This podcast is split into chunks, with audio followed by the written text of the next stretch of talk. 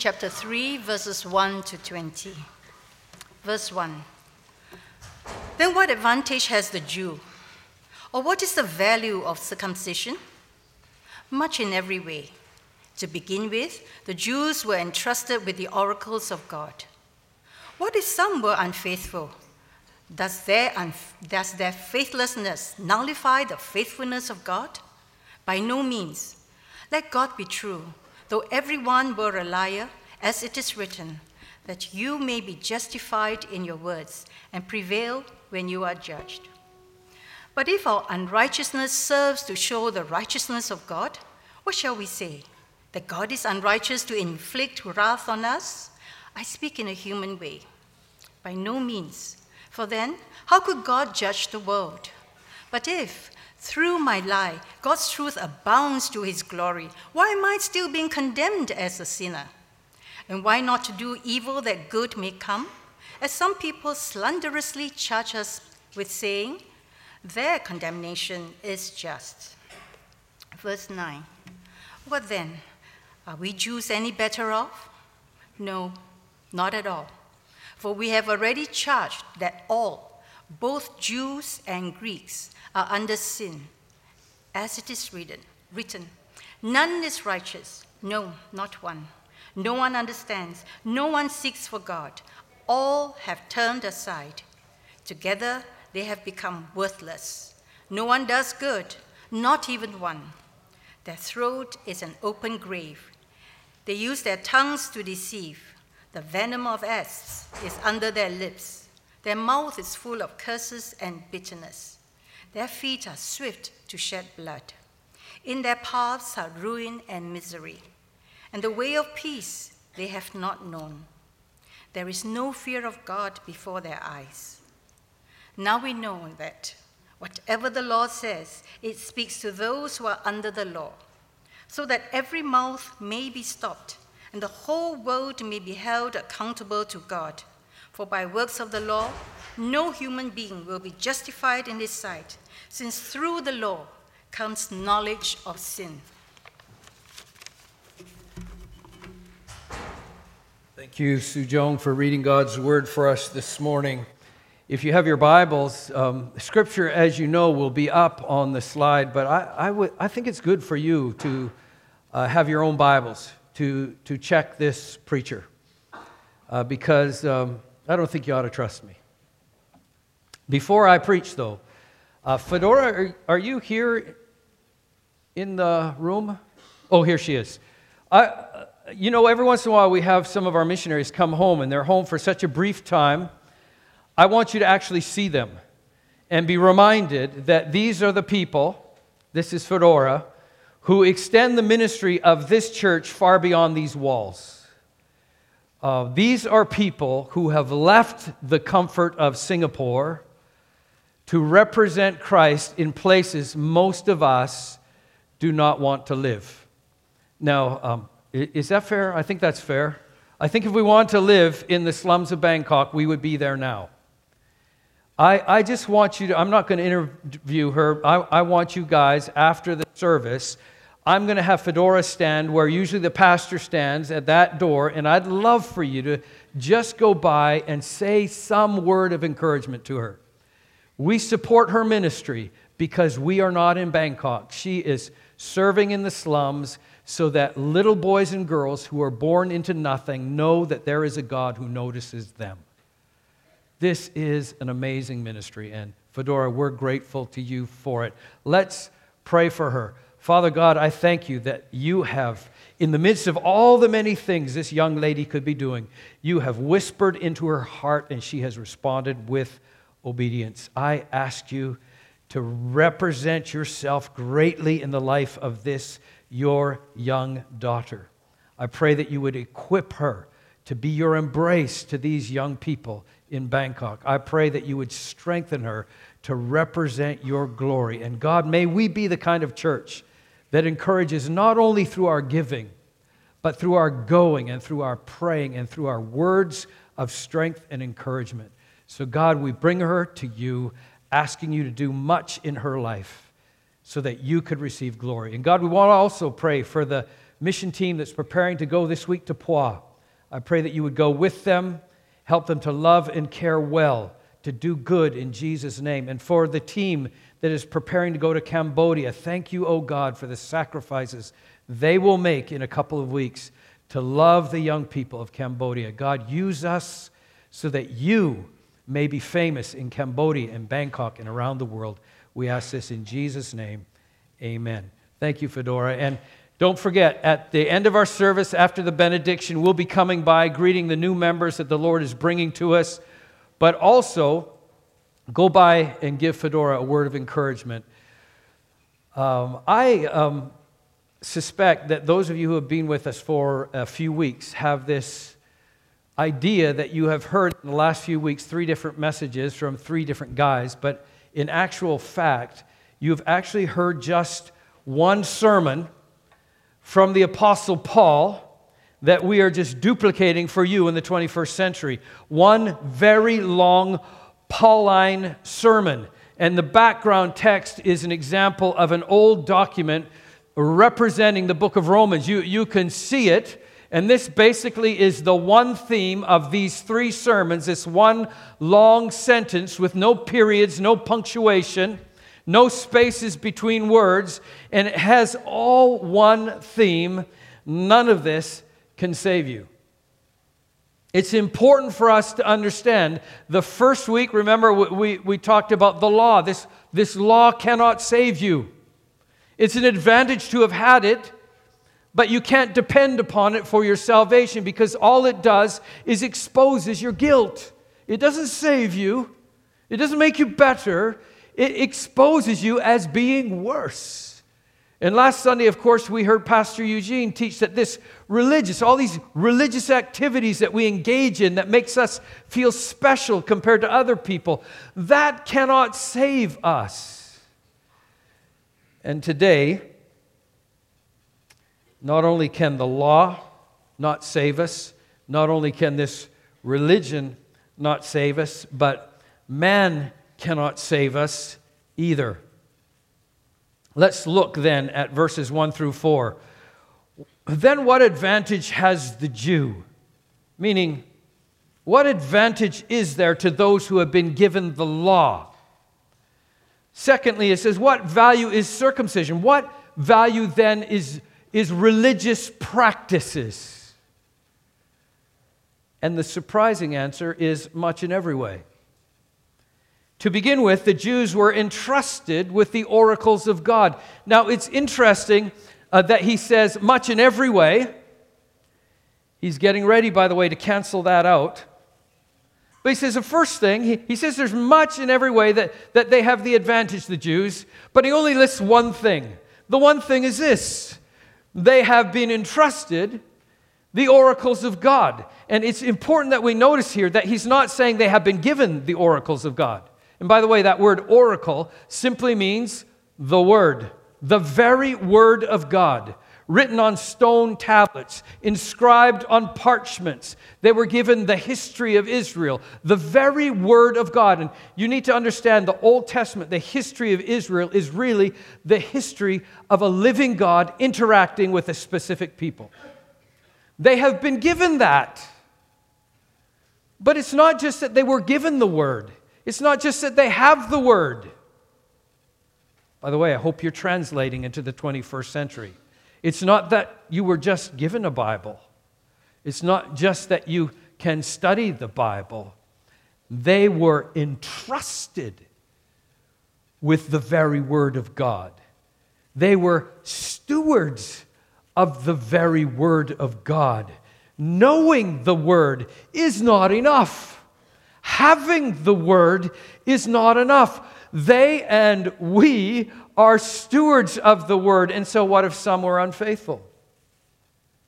Does their faithlessness nullify the faithfulness of God? This is the one theme in this entire message. No, not at all. May God be true, though every man a liar. He's not saying that every man is a liar at least not right now. But even if everyone is a liar, let God be true. If God is true, then we will prevail.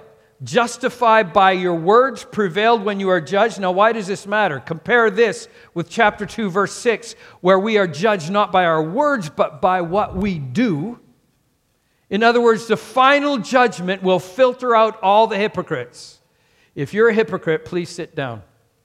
Oh. we just all got nailed. Let me, let me sit. Uh, let me. We just all got nailed by that because we cannot hope in our own strength to satisfy the standard of Christ, who alone was perfect. What do we do when we experience failure? Have you ever had an experience with failure? Have you ever been failed by some Christian, by some pastors? Maybe some pastors at, at this church? Or, or, or, maybe you've lived a better life. Maybe you've never experienced disappointment in other believers, someone, someone you trusted, someone who you look to as a, a guide for spiritual wonder. Maybe, maybe you've never had that person fail you. Well, let me just say, My father is the best man I've ever known. He, he found Christ when he heard the gospel as a 35 year old man. And at that moment, an alcoholic lumberjack was transformed by the power of the gospel, and I was born under his care. The best man I've ever known. Everywhere we lived, he began a church. Never had seminary training. He just so loved the Lord. And I, and I remember when I was 10 years old, my brother would have been 12 our first time ever camping in the Canadian bush. And, and we feel confident all day because our dad, who was five foot eight and the most enormous human being we'd ever seen in our lives, I'm sure every boy feels that way about his father, at least when they're 10. We felt safe around him. And then the Canadian night came and he put us into our little dark tent. I don't know why my brother and I were alone in a tent, and my little sister got to sleep with my dad and mom, but we were alone, and he came into our tent really dark, tucked us in, and then he turned to go. And uh, I, was, um, I was afraid. And uh, I said, um, Dad, where, where, where, are you going? Be- because I could actually hear wolves out there. And I'd done all my wolves research. I know what wolves eat. I've read Little Red Riding Hood. That's all the research I'd done. And I was like, Dad, Dad, where, where are you going? And he, he said, Don't worry, Gump. Okay, so now you know he called me Gump. Don't worry, Gump. Daddy's not going to leave you. I'll be right next to you. And that great man kept that promise for 35 years. And then he left me because he died.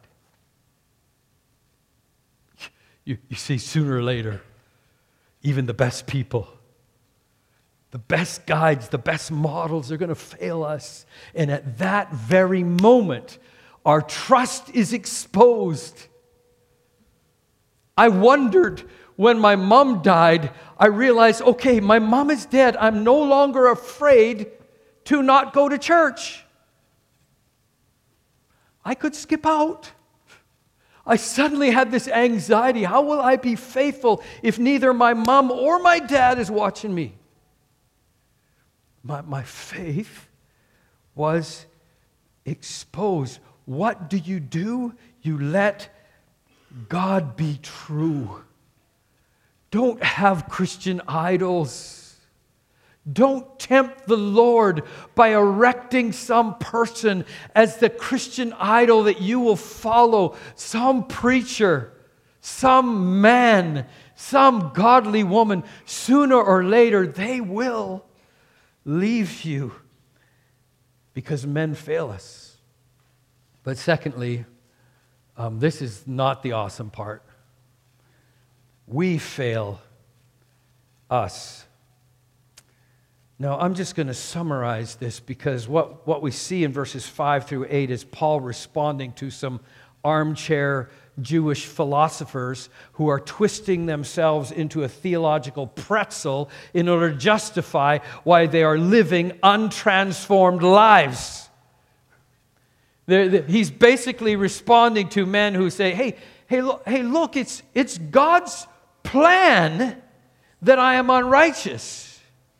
You know, it's the old human adage that if you want to look handsome, hang around ugly friends. They were saying, We're God's ugly friends. That makes God look awesome. It's in His plan for me to be such a wreck. I'm unrighteous so God can be looking super, super awesome. So therefore, it's unrighteous of Him to judge me when all I'm doing here is allowing my mess to look Him great. He looks great like that because look at me. Hang around me more, God. People will appreciate you. Paul rejected that argument absolutely.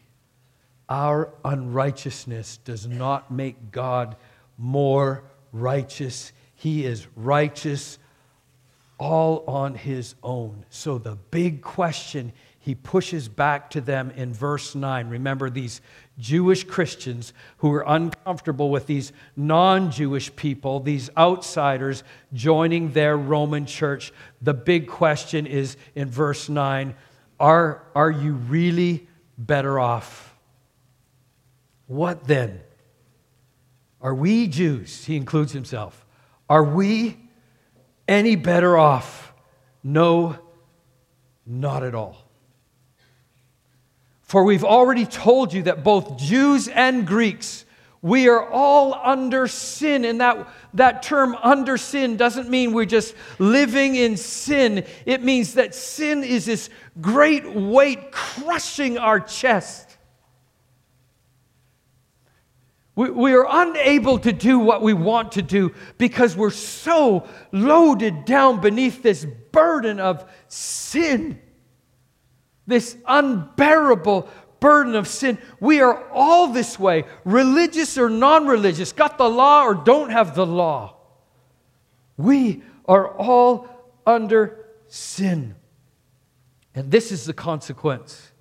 And because we're shorter on time, I'm just going to let these go quickly. The consequences is no one is righteous, not even one. No one understands. None of us are seeking God when we found him. We, we didn't say, I got to go out and find a God. This is a God who seeks us. All of us had turned away from us. Together, we were doing things that had no eternal value. We're all of us full of rot, and so our tongues just spout deception and poison. Our mouths are full of bitterness. We run quickly into conflict. How, how often are we going to need peacekeepers forever? Because the entire world is under the crushing weight of sin. Our destiny is ruin and misery. We have no peace, nor do we fear God until He met us. You, you know what the Apostle Paul was writing in these points? His own biography. He was all of that, seeking ruin and ministry, misery ever in conflict, no peace, no fear of God in his honoring of religion. We were all that way. You know, there was a time in the 50s where these three cousins dominated the American music industry. The, the, the man in the black vest on the right, uh, some of you are old enough to know this, Jerry Lee Lewis. You shouldn't know about him, but some of you do. He was called the first rock and roll rebel. He lit the, the charts on fire because he would play his piano and light his piano on fire. He would pound it. He would play with his bum, his heels. He was a crazy man. And he is now in the Rock and Roll Hall of Fame.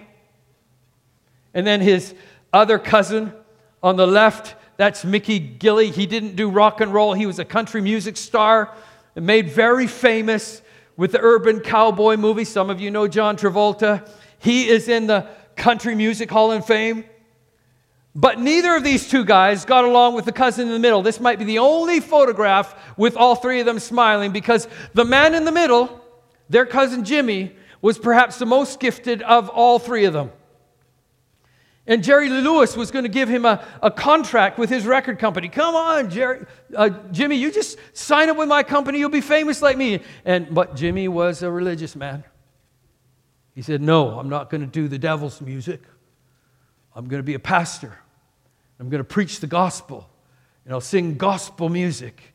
And this man was incredibly successful. Jimmy sold over 13 million gospel records. He's written 20 books, 13 study guides. He's written 38 Bible commentaries. And at one time, his worship services were being broadcast on radio and television on 13 thousand stations. And then this. What, what? This preacher seeing prostitutes? And his congregation was devastated. They, they, they were broken. They said, he, he was the best of us. How, how can that happen to a quote, man of God? Let God be true. Let God be true, or every man a liar. This week, uh, I noticed one of our new elders, Caleb, posted this on his Facebook. I'm not suggesting you follow him. Jeremiah 17 Cursed is the man who trusts in man. You could put any title in front of that. Cursed is the man who trusts in a fireman. Cursed is the man who trusts in a government man. Cursed is the man who trusts in a preacher man. Cursed is the man who makes his own flesh his strength, whose heart turns away from God. He's like a shrub in the desert and shall not see any good come. He shall dwell in the parched places in the wilderness, in an uninhabited salt land. Because God is our refreshing. He is the one who is faithful, a faithful stream in times of dryness, welling up within us. He is who we trust, not those who stand on a platform. By the way, I'm not getting ready to do any confession here. I'm already as transparent as I can be. I'm not about to say, so I'm a wreck. I'm as just a big a wreck as all of you. Just like all of you, every day turning afresh to Christ because I am but a man, no better than Jerry Lee Lewis or Jimmy Swaggart. I am just a man, a man of flesh who needs to turn from my own strength and turn to the God who is ever faithful. So let me just say a word briefly to those of you who have been visiting with us because we're, we're excited. We, you know, we're having lots of visitors every week. Bless you for giving the Lord a part of your Sunday. But, but let me just say if you're looking for the perfect church, uh, it's, it's not us. We serve a great and glorious God, but we are, all of us, just a little bit of a mess. Here's what the Apostle Paul says Now we know that whatever the law says, it speaks to those who are under the law, so that every mouth may be stopped. In other words, so that we can stop boasting about our great access to the Bible to the law, to these religious things that we do, and for the bad things we don't do, so that every man's mouth could be stopped and the whole world be accountable to God. For by works of the law, no human being is justified in his sight, since through the law simply comes a knowledge of, oh my God, I am so guilty. I am so not faithful. This is why you can't even trust the people in the Bible. You know, this is one of the reasons why, after long years of running from God, I finally turned back to Him because I started reading the Bible while thinking, you know, if I wrote the Bible, I would have fixed that part. I wouldn't have left that in the Bible because that makes people who are following God look so horrible. Here are some of the great Bible characters Abraham, he was a coward, a deceptive coward, who gave his wife to another man in order to save his own skin. And, and Tamar, she was needing. Her husband didn't love her, and her husband's brother couldn't give her children. So she dressed up as a prostitute and slept with her father in law and tricked him into impregnating her with twins. And her father in law, Judah, the father of the nation of Judah, was a philanderer who actually, by the way, frequented prostitutes. Moses, I'm just calling him the everything you don't want to be. He's, he's this stuttering bundle, bundle of insecurity who had stuttering and, and, and anger issues. Instead of negotiating, he killed. Instead of speaking, he struck. You want, you want to be like David? a man after God's own heart. He was also a philandering murderer. In fact, check him out. He broke at least five of the Ten Commandments. Not awesome. Jonah was a racist, a missionary racist who ran the other way when God called him because he hated the people that God wanted to be merciful to. He's a racist who did not, even in his own story, live happily ever after because the story ends with him angry at God, shouting, See, I told you, I knew you would have mercy on those horrible people. Paul, you know, he was just a religious zealot who allowed his convictions to sometimes shred his relationships. There are no but one perfect men in the Bible. He is the faithful one, not Paul, not Jonah, not David, not Ian. And I'm not saying that religion has no impact on your life. But I'm saying this the better choice is not to choose one religion over another religion. These folks standing in this water today were not announcing, hey, I've changed my religion. If so, we are miserable. The, the, the, secret is, is not that we just change and become a different version of what we already were.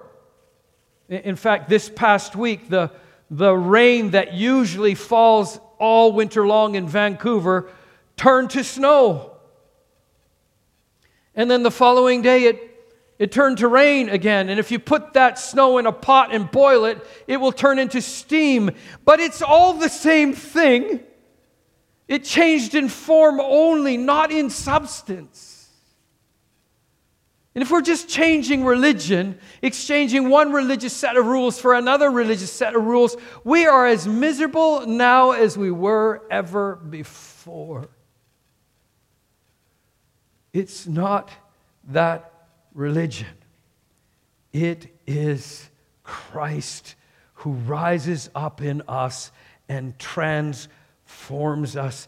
That is why 1,000 years before the mystery of the gospel was exposed in the person of Jesus Christ, we find King David weeping on his knees after he's been caught in a miserable set of sins, crying out to God. And he's not praying, Oh God, give me a better heart. He's not praying, God, teach me more so my heart might be more instructed. He's praying, crying out to God, Oh Lord, create in me a new heart. Do you, do you remember what Pastor Eugene was saying? God is cutting out this heart of stone and replacing a heart of flesh not giving us the living, the very word in our hands, but giving the living word in our hearts. In the beginning was the Word, and the Word was with God, and the Word was God. The Word came to earth to live among us, crucified, bore the pain and wrath of God over my brokenness, went into a grave, was buried, and resurrected by the power of God. Resurrected, why? Just so he could walk on earth again? No, so that he could live and walk in me, walk in you. That's why baptism is not a washing. These two sisters were not saying, Hey, look at me, I'm, I'm washing myself clean. Baptism, the word baptizo in Greek is an immersion into a grave. So Pastor Ollie was laying them down in the grave because they were saying, just like Paul, I have been crucified. It is no longer me who lives, but Christ, the living word, who lives in me. And that's why, just like the Apostle Paul, they boast with him. As for me, may I never boast about anything except the cross of our Lord Jesus Christ. Because of that cross, my interest in this world has been crucified, and the world's interest in me has also died. Every single day, I get up and say to the Lord, Let Ian die again because the world has no interest in a dead man. A dead man is not tempted. He doesn't think about doing things that would grieve the Lord. Lord, again, I turn to you. Let Ian die. Let Christ live in me. Do you remember the curse of Jeremiah? In his very next breath, he shouts out a blessing. Blessed is the man who trusts in the Lord, whose trust is the Lord.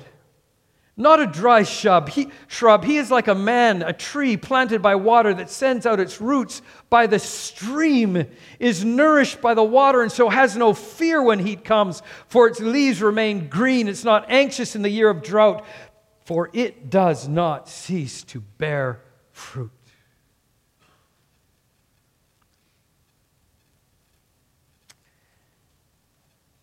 We're going to close, but here's a moment of reflection. Where, where, where are you planted right now?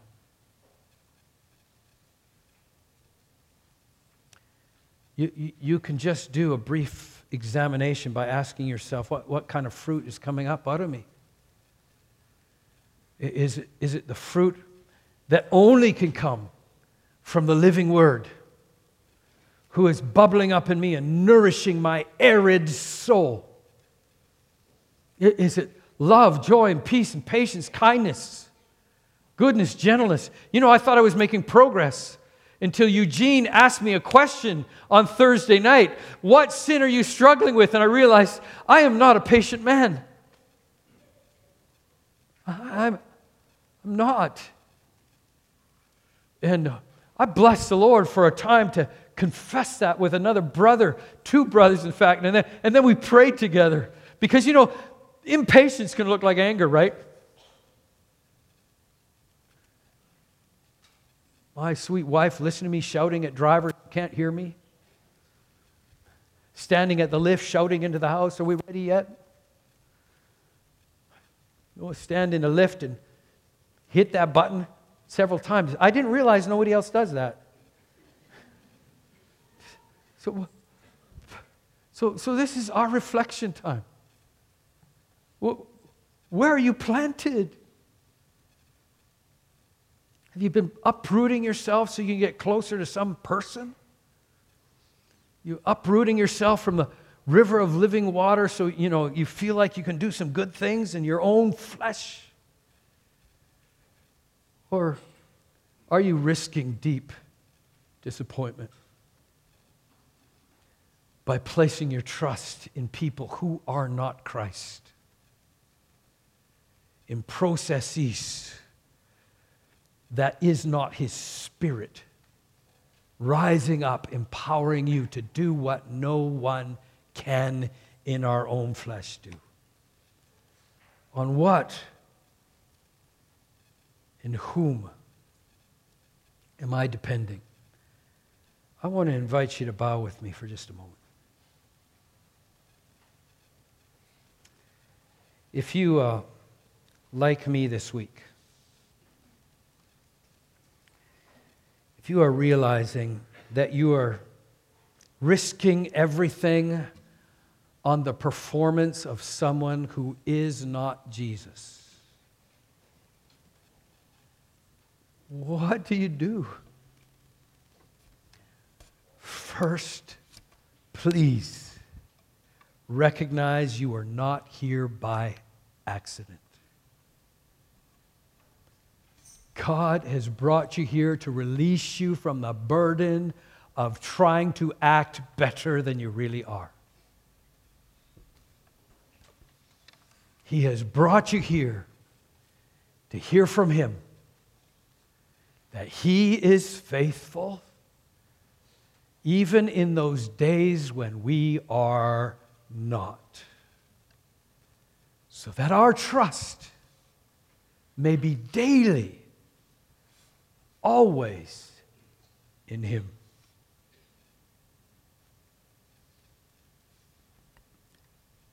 He has seen your sins, friend. And yes, they are many. But in His mercy, He has sent us Christ, the very living Word of God. It is He who is producing in this dead man the fruit of His Spirit for my good and for His glory. If you're here today and you are feeling the weight pressing heavy on your chest, turn to Him now, just in your heart. Turn toward Him. Cry out in your spirit and say, Oh God, fill me anew. Take this broken, proud child and grow strong in me, O Lord. Be obvious so that I might become less and Christ might be more. Father God, we bless you that you are ever trustworthy. We bless you that your word is ever reliable how grateful we are that you are a God who is faithful, full of mercy. We thank you that we can indeed sing, though our sins they are many, your mercies are more. So, God, thank you that you are a God who responds to us, even when we don't know how to pray what we ought to. You give us answers we don't even know how to ask for. You are a generous, merciful, faithful God. We pray it in Jesus' name. Amen.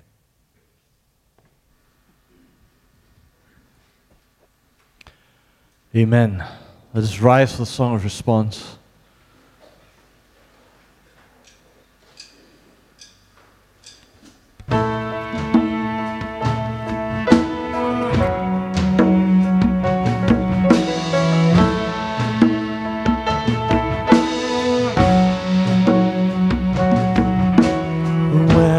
Fear my faith will fail, Christ will hold me fast. When the tempter would prevail, he will hold me fast. I could never keep my hold through life's fearful path, for my love is often cold must hold me fast. He will hold me fast. He will hold me fast. For my Savior loves me so. He will hold me fast.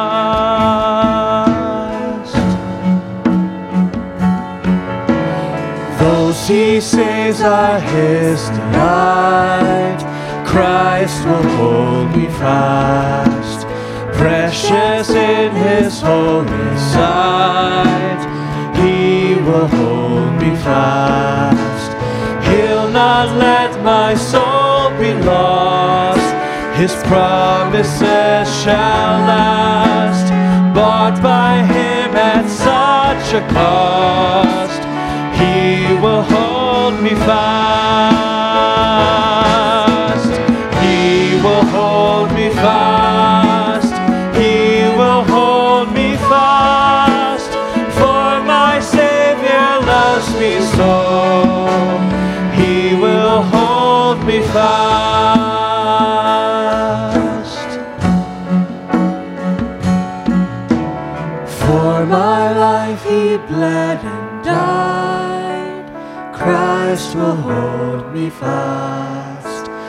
Justice has been satisfied. He will hold me fast. Raised with him to endless life. He will hold me fast till our faith is turned to sight. When he comes at last,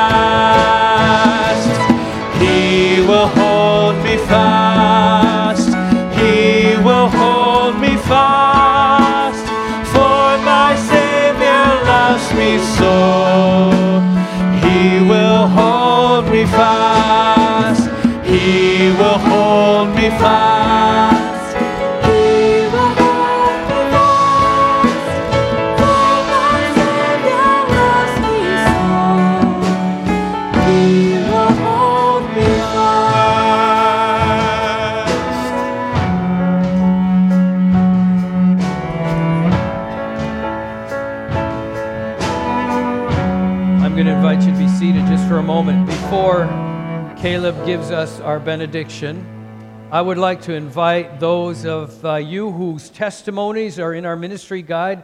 Will you come up here and join me at the front for just a moment? Um, that means Samuel, Yvonne, and Isis. I just said Yvonne just because I think he got tired in America of telling everybody it's Yvonne.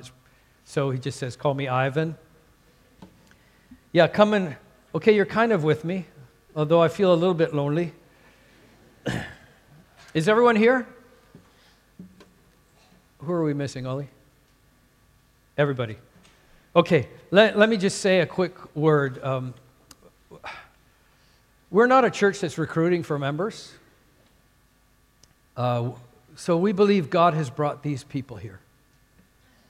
We, we believe God is specifically adding them to our spiritual family because this God who loves us better knows we are not yet what we need to be without these lives, a part of our life and ministry.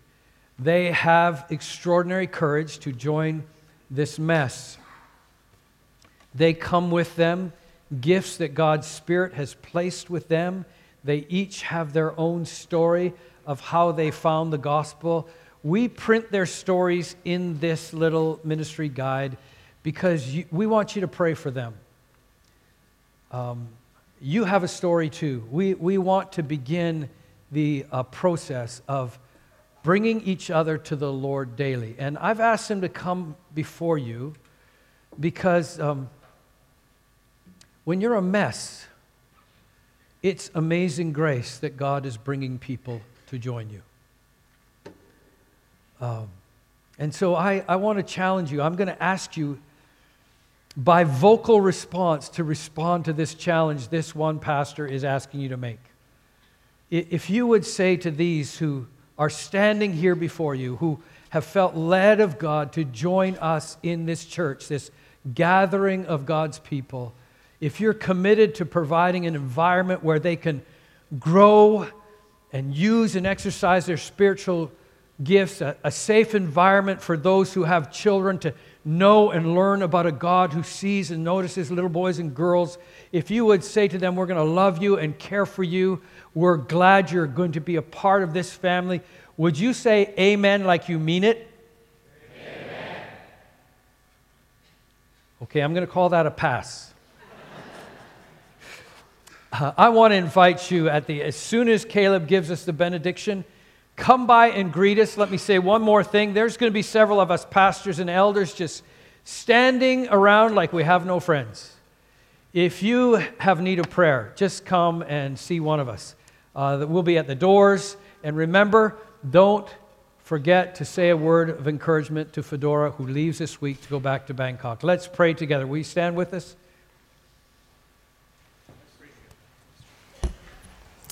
Heavenly Father, we give you thanks and praise for these who have joined us. We are so excited for them. Lord, we ask that you would strengthen them today through our fellowship and by your Spirit. We pray for Fedora. We ask that you would bless her as well. And now, for all of us, O oh God, help us to walk in faithfulness to you, the only faithful God. And we ask that you would rest us in your love.